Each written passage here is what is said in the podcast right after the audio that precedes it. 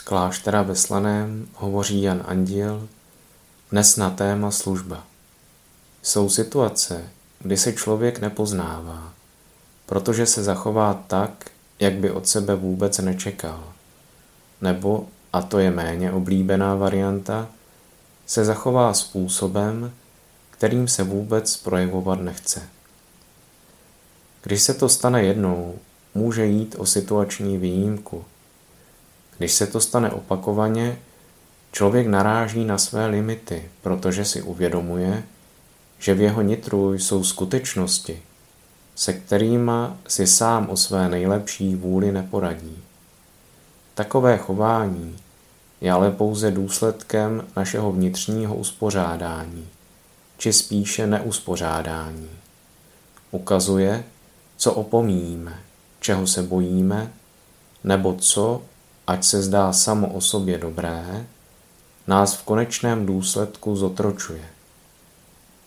Ve 24. verši 6. kapitoly Matoušova Evangelia se píše Nikdo nemůže sloužit dvěma pánům, neboť jednoho bude nenávidět a druhého milovat. K jednomu se přidá a druhým potom pohrdne. Nemůžete sloužit Bohu i majetku. Ježíš se zde snaží své posluchače povzbudit k uvědomělému směřování jejich života. Ukazuje, že není lhostejné, s jakým úmyslem člověk přistupuje ke své činnosti, jak používá své schopnosti, jestli svými skutky slouží Bohu v sobě a v druhých lidech, nebo slouží spíše své pověsti, hromadění majetku, či uniká před problémy. Tomto světle je potřeba, aby se dobrý záměr v lidských skutcích také uskutečňoval. Symbolickou ukázkou naplnění tohoto verše je starozákonní příběh výjití Izraelitů z Egypta a putování po poušti do zaslíbené země. Pojďme se na něj spolu podívat blíže.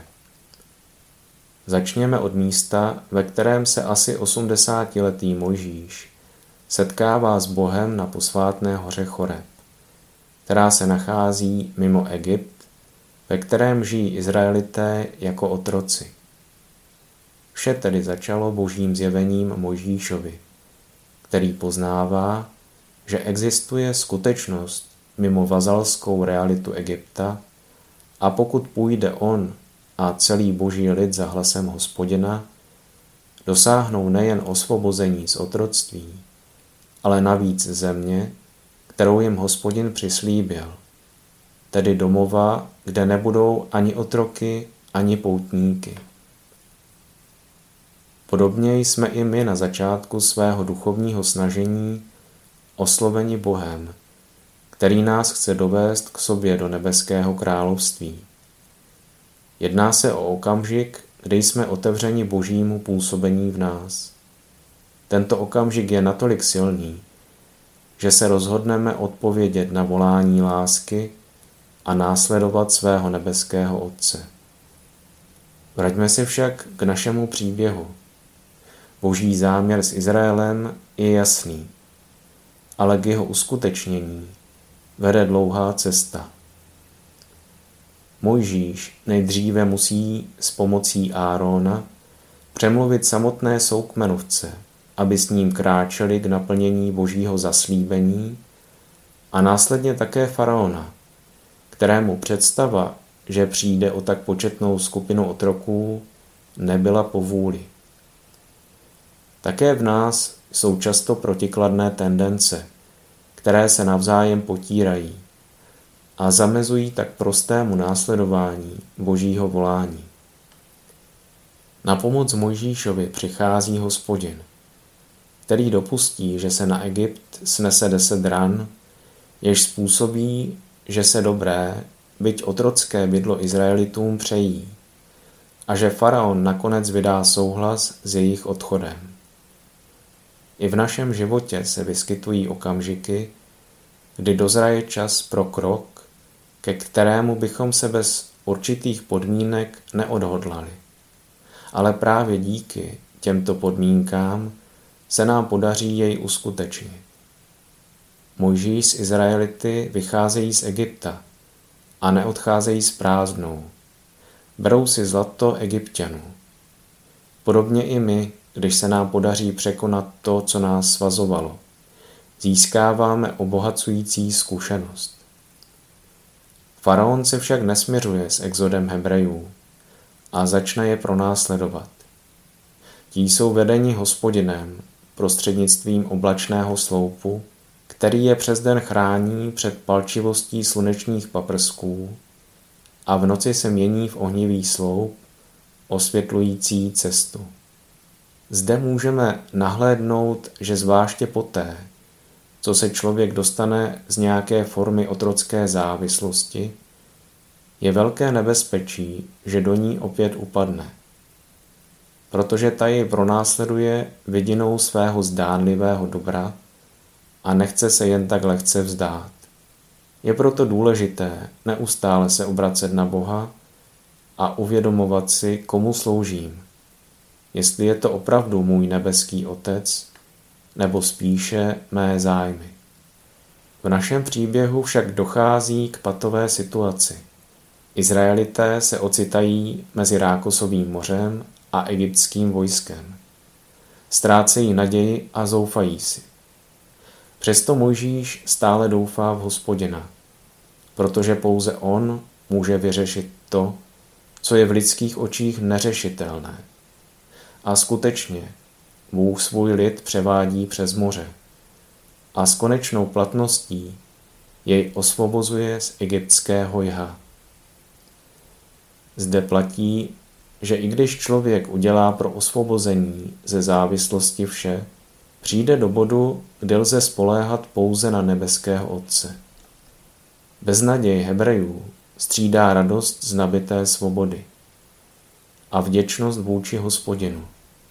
Vidět to zatím jen svoboda poutníka do zaslíbené země. Cesta se dále klikatí pouští a hlad spolu s žízní a také nepřáteli Izraelity střídavě trápí. Mojžíš proto opakovaně obrací svůj zrak k Bohu a Bůh je s ním a se svým lidem. Dá jim najíst tam, kde k jídlu nic není. Utiší jejich žízeň, když uprostřed pouště dá vytrysknout prameni a pomůže porazit nepřátelské Amaléčany.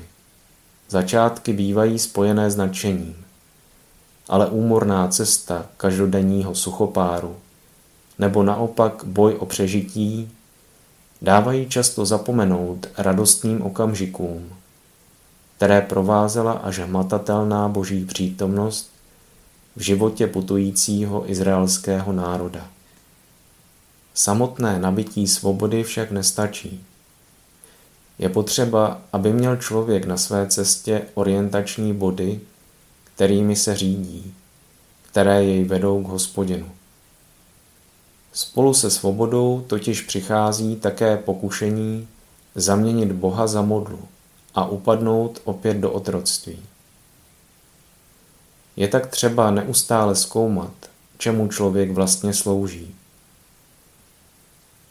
Izraelité dostali pro další putování desatero, které pro ně bylo cestou života, cestou lásky k Bohu a k bližnímu. Oproti cestě smrti, cestě své vole a odloučení se od Boha. Ještě jedno bylo na cestě do zaslíbené země stěžejní. Aby lid nezapomínal na hospodina, dal Mojžíš vystavět stan setkávání. Tak byl Bůh stále uprostřed svého lidu a putoval s ním. Postavme si také takový stan setkávání, ve kterém budeme zažívat blízkost Boží. Takže nás ani nenapadne, že bychom mohli sloužit někomu jinému než našemu nebeskému Otci, který nás bezpečně vede do svého království. Podcast u Ambonu pro vás připravuje Fortna. Každé pondělí a pátek na Fortna EU a na Spotify.